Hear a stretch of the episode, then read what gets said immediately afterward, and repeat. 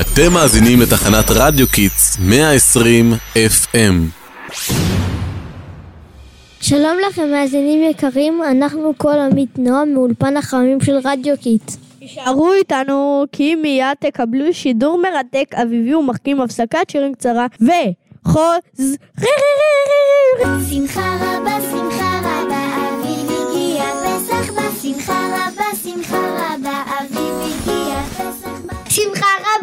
רבה, שמחה רבה. יש משהו שבאמת משמח בפסח. זהו, זהו גם הלימודים! מה? רק זה משמח? פסח זה החג הכי כיף שיש. בחיים לא אשכח את חגיגות ליל הסדר בבית של סבתא בלה. זה היה אטרקציה אמיתית.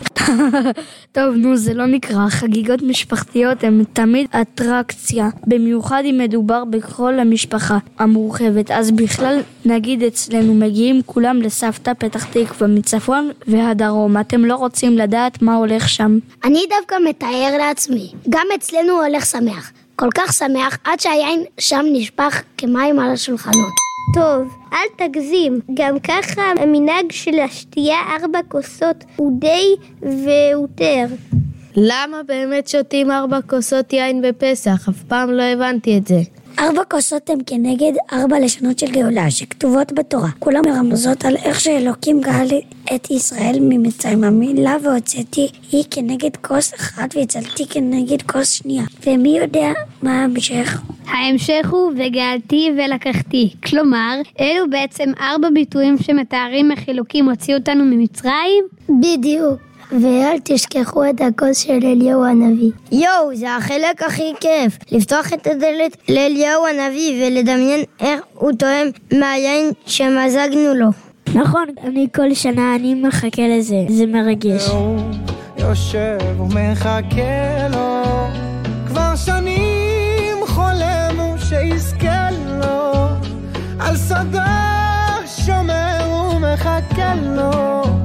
אני הכי אוהב את החלק ארבע הקושיות, ואפילו התאמנתי איך לשאול מה נשתנה בעל פה ולא מתוך הגנה. רוצים לשמוע? ברור, אבל בלי פדיחות, כן? מה נשתנה הלילה זה מכל הלילות, מכל הלילות. מה נשתנה הלילה הזה מכל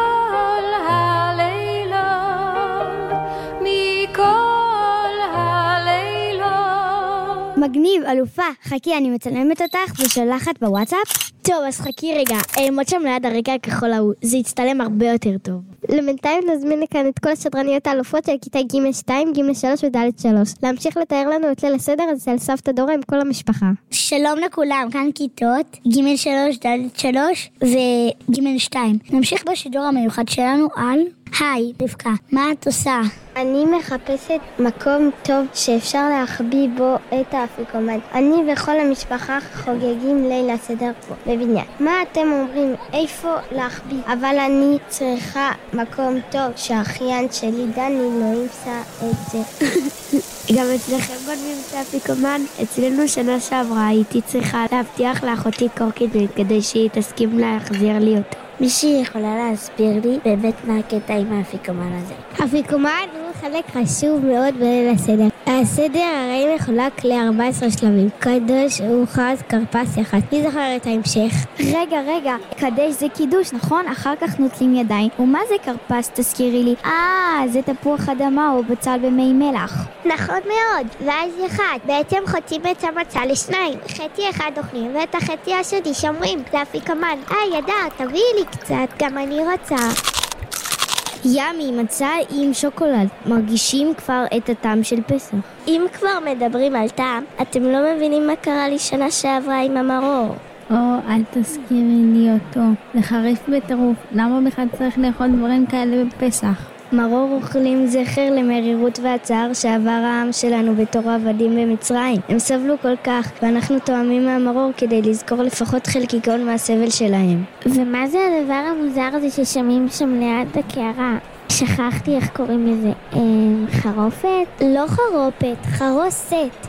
היא זכר לטיט שהיו צריכים להכין עם ישראל במצרים, שפרעה הפסיק לספק להם אפילו טיט להכנת לבנים. וואי וואי, מסכנים, איזה סבל הם עברו שם, לפני שיצאנו לחושי. עבדים היינו היינו אתה בני חורים, בני חורים. רוצים לשמוע משהו מצחיק?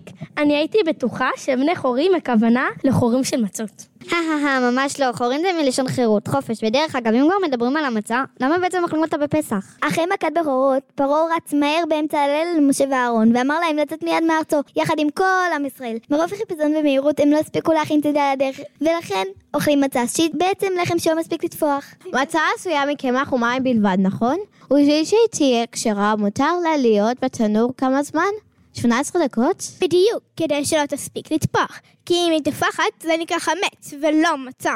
אוי לא, את מזכירה לי שעוד לא ניקיתי את המקרר. אמא שלי לחוצה על החמץ, חבל על הזמן. היא מחפשת פירורים בכל רחבי הבית. אני חייבת ללכת לעזור לה לנקות.